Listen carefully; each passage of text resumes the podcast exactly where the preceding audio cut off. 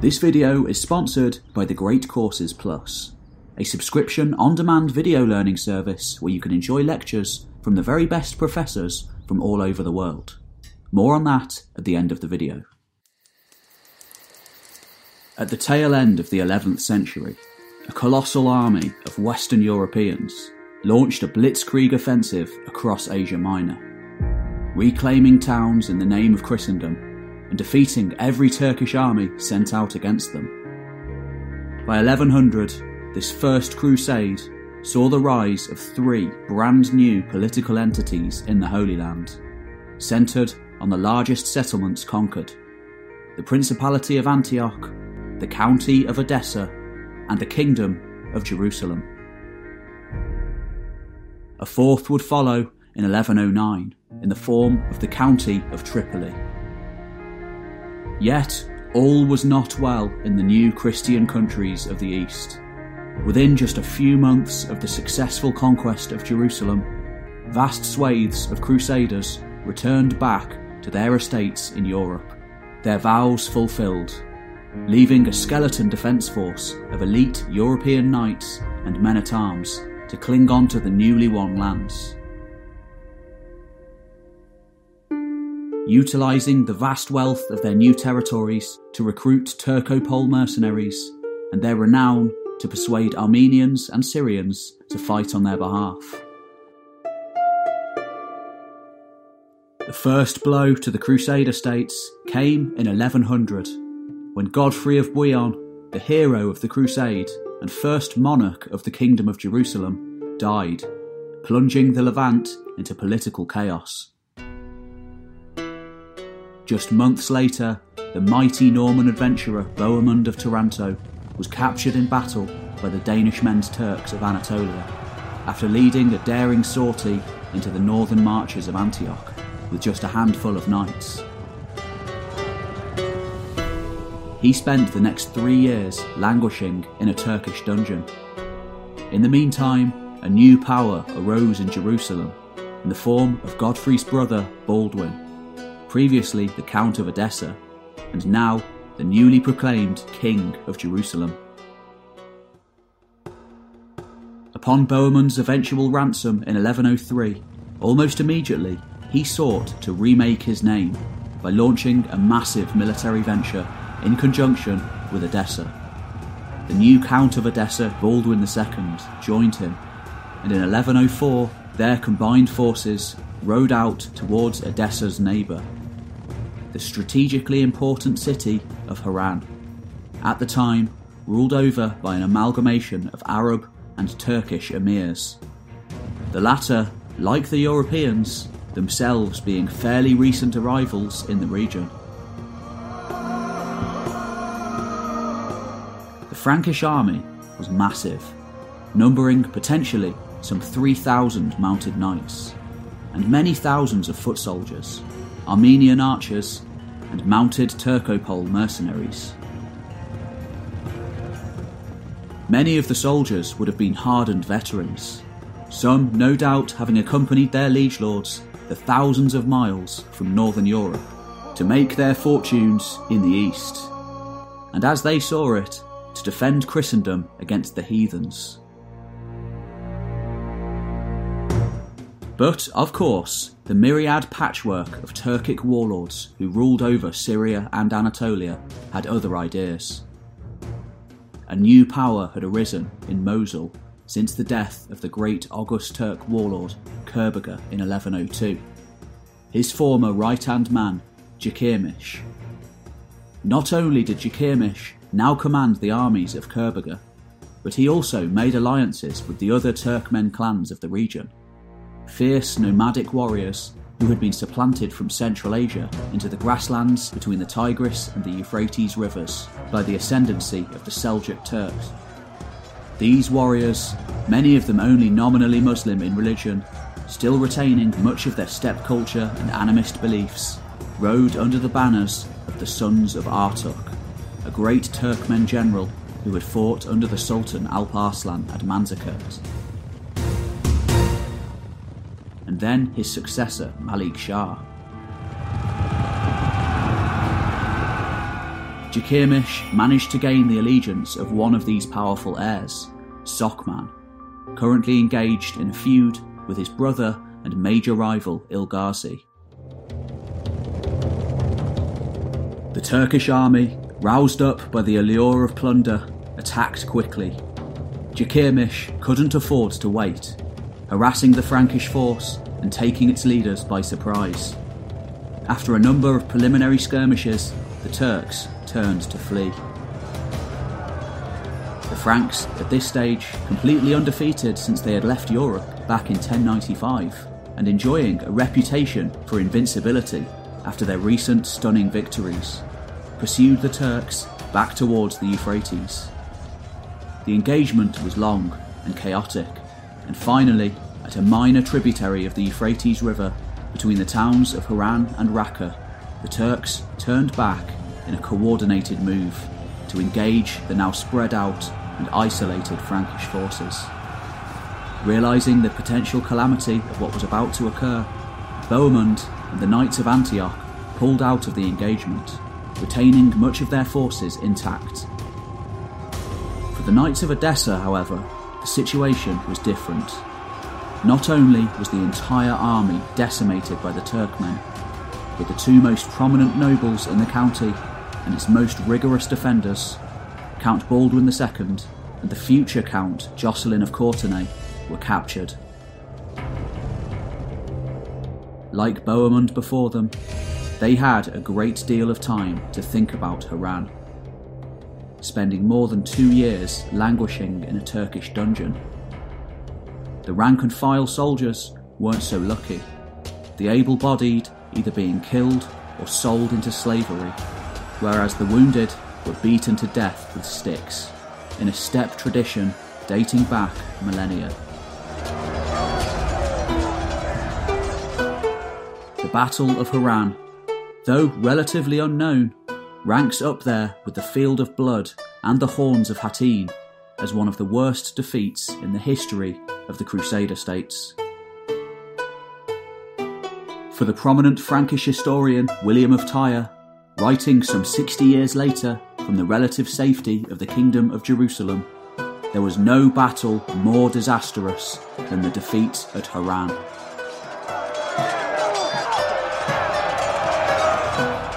Having suffered the loss of practically its entire military corps so early in its history, the county of Edessa was reduced for the next 40 years to little more than client status to the now far more powerful Antioch to its west, and the rising power of Jerusalem to the south, both of which would maintain strong armies until their own defeats at the Field of Blood in 1119 and at Hattin in 1187.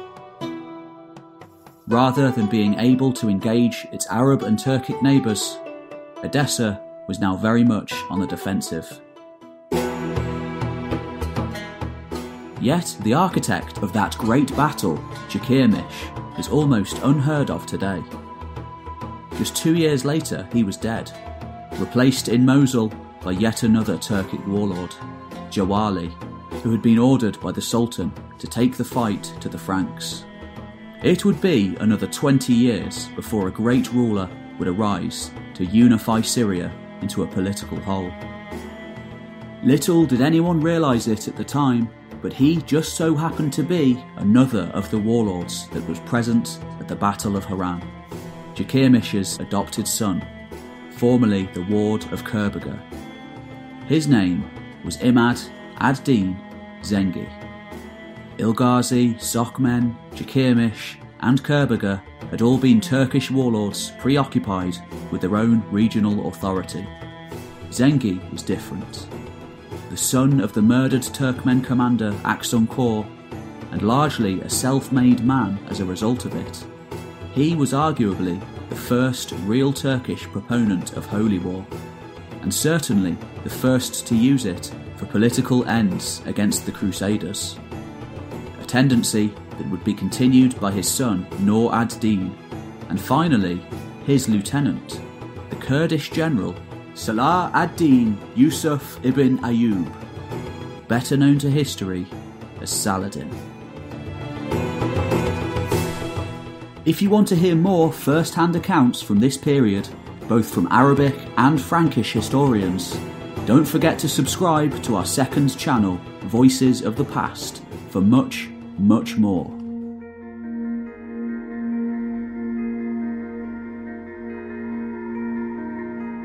This brings us back to the young son of Aksunkor, Zengi.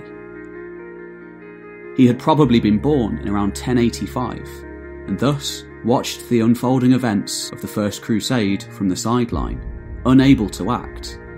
It remains unclear whether he was present during his foster father's campaign to Antioch, when he attempted to throw the Crusaders back in 1098, but it remains possible.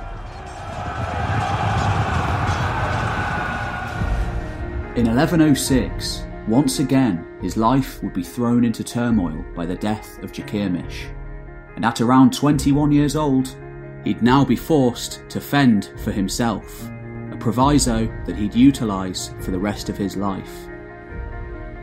By 1108, not only had Jerusalem fallen to the Crusaders, but also the important regional cities of Edessa, Tripoli, and Antioch, all of which became the centres for newly established Catholic polities in the region.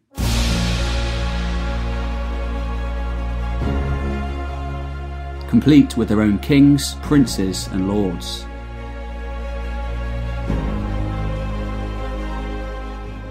Besides the Battle of Harran, the First Crusade itself and the early years of the Crusader states could not have gone more smoothly for the newcomers. Never again, over the several hundred years of crusading that followed, would they enjoy so much success, the First Crusade being by far the most successful of all that followed.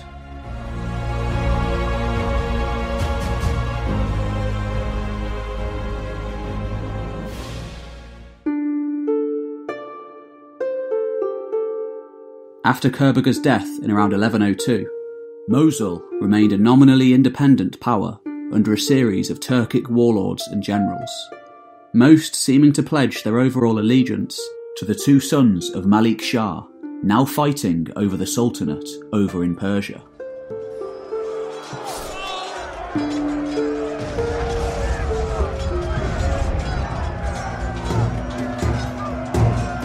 As Jerusalem, Antioch, Tripoli, and Edessa all exercised their military muscle during the first few years of their existence, Atabegs in Mosul, such as Maudud ibn Altuntash, attempted to organise a series of military expeditions aimed at reconquering lands from the Crusaders.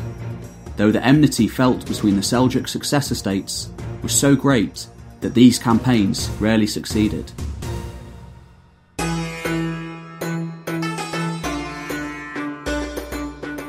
Maudud was an officer of the Sultan who had been sent to recover Mosul from the rebel Atabeg Jawali. After his conquest of the city, the Sultan entrusted him with several ultimately unsuccessful military ventures to push back the Crusaders from the nearby Principality of Antioch and County of Edessa. In 1110, Maudud joined forces with Ilghazi, the new head of the Artukid dynasty after the death of his brother Sokman. They began by besieging Edessa from April of that year, but Baldwin I of Jerusalem intervened, forcing Maudud into retreat. It was whilst in Damascus as a guest of that city's new emir, Togetkin, that Maudud was assassinated by the secretive sect of Shiite assassins known as the Hashashin.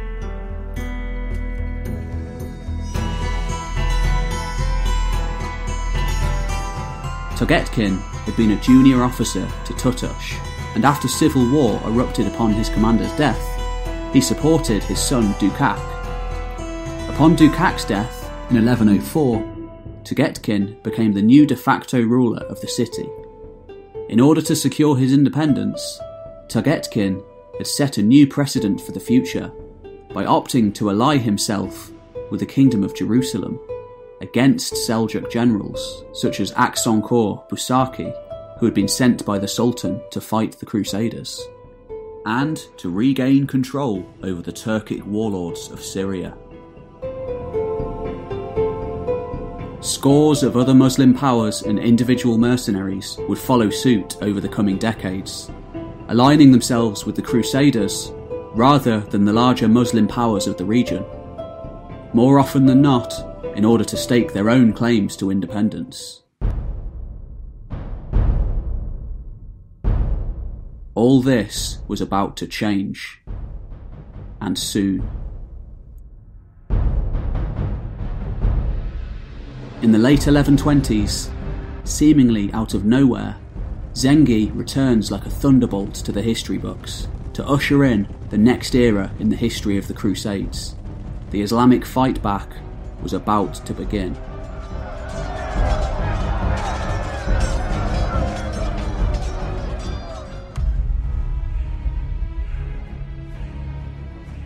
After years of military service in the armies of Kerbogha, Jakirmish, and potentially his successors, during which time he developed a brutal and ferocious reputation, Zengi finally became the new Atabeg of Mosul in 1127, invested in his position by the new Seljuk Sultan over in Persia, Mehmed II, who was a grandson of Malik Shah. Zengi gained his new position in return for military aid against Mehmed's rival, the Abbasid Caliph al Mustarshid. Presumably, Zengi had developed a force of warriors over the years, and he used this force to gain influence with the Sultan. Following the death of Tegetkin, the Atabeg of Damascus in 1128, a power vacuum in the city had threatened to open up Syria to renewed aggression from the Crusader states. The King of Jerusalem at the time, Baldwin II, had adopted an expansionist policy towards Damascus, and Zengi was able to use this justification to extend his influence across northern Syria to his home city of Aleppo. In 1128, after more than two decades of struggle, Zengi finally came into possession of his home city, once ruled over by his father, again being legitimised in his position by the Sultan. But, of course, he didn't stop there. Zengi's mission came to be one of ruthless expansion, seeing unity forged through pure might as the only effective strategy against the Crusaders, whom he had probably already been fighting for decades. Already well into his 30s by this time, and a hardened veteran warrior, Zengi immediately set about an aggressively expansionist policy, seeing unity through ruthlessness as the only way to unify the Islamic world against the growing power of the Crusaders. A major focal point of his aggression was Damascus, the site of his father's death, and a power which on occasion had allied itself with the Kingdom of Jerusalem in order to thwart attempts by its Muslim neighbours to annex the city. Writing around a century later, the Arab historian Ibn al Adim has the following to say about Zengi. The Atabeg was violent, powerful, awe inspiring, and liable to attack suddenly. When he rode, the troops used to walk behind him as if they were between two threads. Out of fear, they would trample over crops, and nobody, out of fear, dared to trample on a single stem, nor march his horse on them. If anyone transgressed, he was crucified.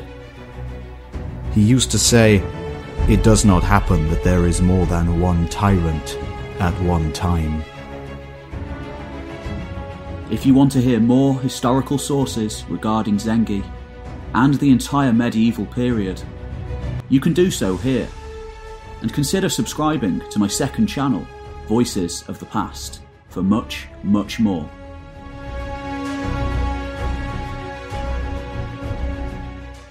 In 1130, Zengi allied himself with the new Atabeg of Damascus against the Crusaders.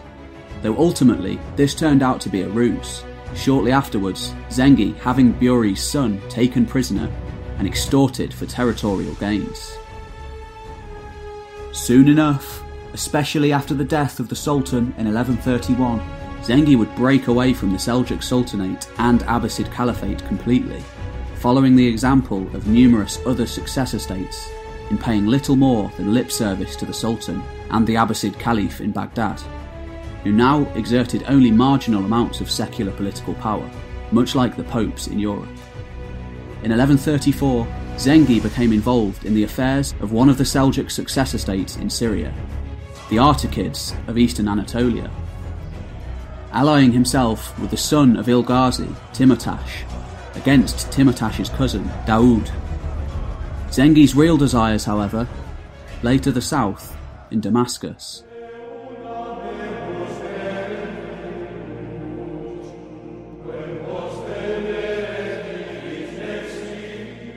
Prize he had long sought after for his entire career, regularly besieging it during the violent back and forth conflicts of the 1130s.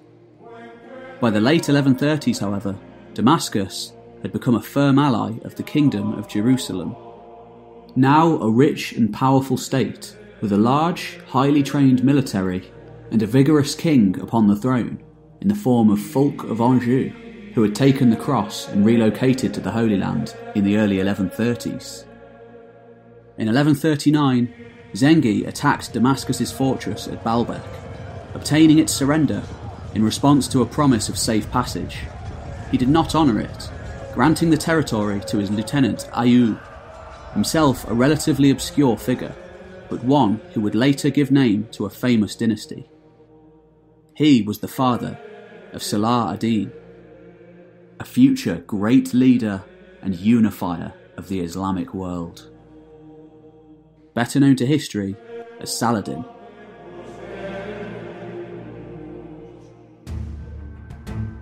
By the late 1130s, just as he set about besieging Damascus, Zengi was forced to mobilise his forces against a Byzantine army sent against him by the Emperor John Comnenus, who had recently brought the Crusader Principality of Antioch under his control. Facing a combined threat from the Byzantines and the Crusaders, Zengi was able to muster additional support from some of the surrounding Muslim states, and eventually, after a brutal struggle, succeeded in pushing the Byzantines back. Though Zengi was an Oghuz Turk, his army was now multi ethnic, containing many settled elements as well as nomadic. By 1144, turning away from his main goal of Damascus, Zengi instead decided to attack the weakest, most remote, and least Latinized of all of the Crusader states the county of Edessa. Edessa was the first of the Crusader states to be established during and after the First Crusade, dating from 1098, when Baldwin of Boulogne, later King Baldwin I of Jerusalem, left the main army of the First Crusade to seize friendly territories for the Crusaders. Edessa was the most northerly, the weakest, and the least populated of the Crusader states. As a result, it was subject to frequent attacks from the surrounding Muslim powers such as the Artukids, Danishmends, and other Seljuk successor states. A number of setbacks had besmirched the early history of the county. First of these was the Battle of Harran in 1104, where Baldwin II and the future Count Jocelyn of Courtenay were both taken captive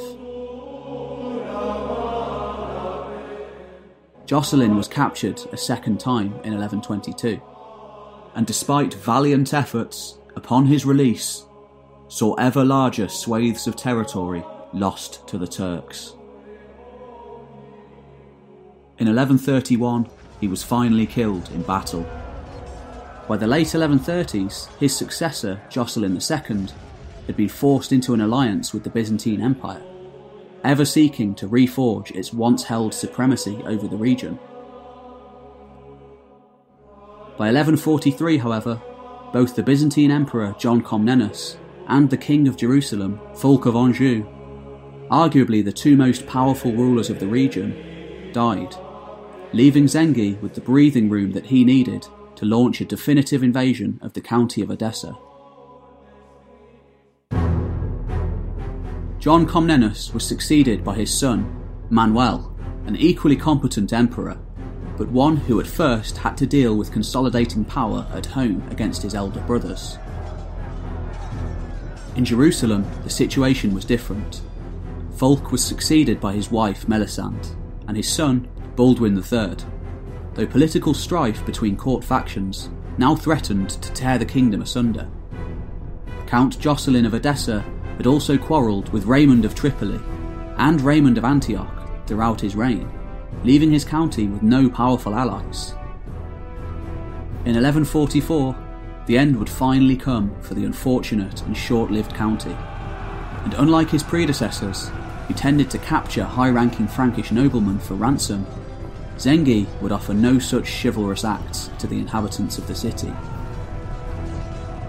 Upon his arrival, realising that there was practically no army defending the city, Zengi, taking no chances, built great siege engines and began to mine the colossal city walls, whilst his forces were joined by Kurdish and Turkoman reinforcements. The defenders of Edessa resisted as much as they could, but they had no experience in siege warfare, meaning the city's great towers remained unmanned. They also had no knowledge of countermining, and parts of the walls near the Gate of the Hours collapsed on December 24th. Zengi's troops rushed into the city immediately, killing all those who were unable to flee to the citadel. Thousands more were suffocated or trampled to death in the panic, including the Catholic Archbishop of the city, Hugh, and the famous Armenian historian Matthew of Edessa. Zengi eventually ordered his men to halt the massacre, although, in a statement of future intent, all of the Latin prisoners that he had taken, nobleman and commoner alike, were executed there and then. The native Eastern Christians were allowed to live freely and remain in the city. Two days later, on December 26th, the citadel was handed over and one of Zengi's commanders was appointed governor. Whilst one of the city's Armenian bishops, Basil, was recognised as leader of the Christian population.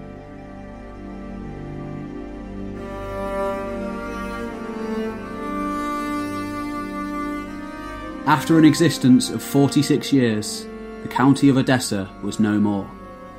It was the first Crusader state to fall, and because of this, practically overnight, Zengi became a legend in the Islamic world.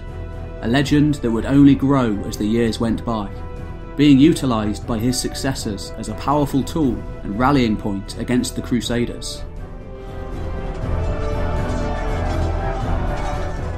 Zengi pressed his attack of Edessa in early 1145, capturing Saruj and besieging the town of Birzhik. By the end of January, however, the army of Jerusalem finally arrived, joining up with Jocelyn. Zengi also heard of trouble back in Mosul and was forced back to take control. After regaining order, he began to be praised throughout the Islamic world as defender of the faith and Al Malik al Mansur, the victorious king. For the time being, he did not pursue an attack on the remaining territory of Edessa, or the Principality of Antioch, as was feared. Jocelyn II continued to rule over the remnants of his county, from Turbessel for the time being, to the west of the Euphrates. But little by little, the rest of the territory continued to be captured by groups of Muslims, or sold to the Byzantines. Just like the Byzantine call for aid against the Seljuk Turks had been the catalyst for the First Crusade, the fall of Edessa was the catalyst for the Second. Unlike the First Crusade, which had been led by princes, the Second was led by kings. Yet, no king could save this crusade from disaster. After a disastrous trek across Asia Minor, when the surviving remains of the huge military venture finally reached the Holy Land, internal disputes and a lack of discipline ultimately led them to attack the city of Damascus rather than Zengid territory. Damascus was then supposedly a friendly city, and the Crusaders ultimately failed in capturing it, losing a valuable ally in the process. The Second Crusade only succeeded in drastically increasing Islamic resentment towards Europeans, especially after their treacherous attack on a supposedly allied state. By the time the Second Crusade had reached the Holy Land, however, Zengi was already dead. murdered by one of his slaves in 1146. For the time being, it looked as if his legacy might die with him. In Mosul, he was succeeded by his eldest son, and in Aleppo, he was succeeded by his second son, by the name of Nur ad Din. Ultimately, it would be Nur ad Din who would continue to carry the torch of his father, eventually going on to become the second great leader of the Islamic world during the Crusading era, and an even more successful ruler than his father, unifying Syria and Mesopotamia under the Zengid dynasty and laying the foundations for the next great ruler of the Islamic world. One of his foremost generals, Salah ad-Din. The successes of Saladin towards the end of the 12th century were only possible because of these two Zengid rulers, whose legacy he built upon to finally recapture Jerusalem in 1187 and bring the Shiite Fatimid dynasty of Egypt to an end. Founding a new dynasty in the process, the Ayyubids.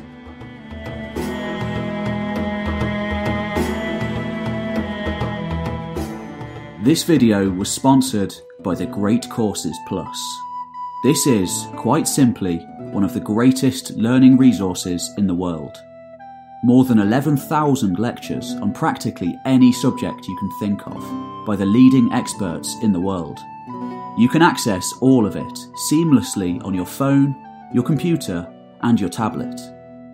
Over the last year, the Great Courses Plus has become one of my go to sources for information. It's incredible. One course in particular that I've absolutely loved is The Barbarian Empires of the Steppes by Professor Kenneth Harl. This course was integral to not only this video, but my entire series on the Seljuk Turks. He also has a phenomenal 36 part series on the Vikings. Whether you're an expert brushing up on your existing knowledge, or a beginner seeking to delve into the medieval world, these courses are for you. You can help me out and get yourself some amazing free knowledge by signing up today to a free trial of the Great Courses Plus by clicking on the link in the description below. Or by going to thegreatcoursesplus.com forward slash history time.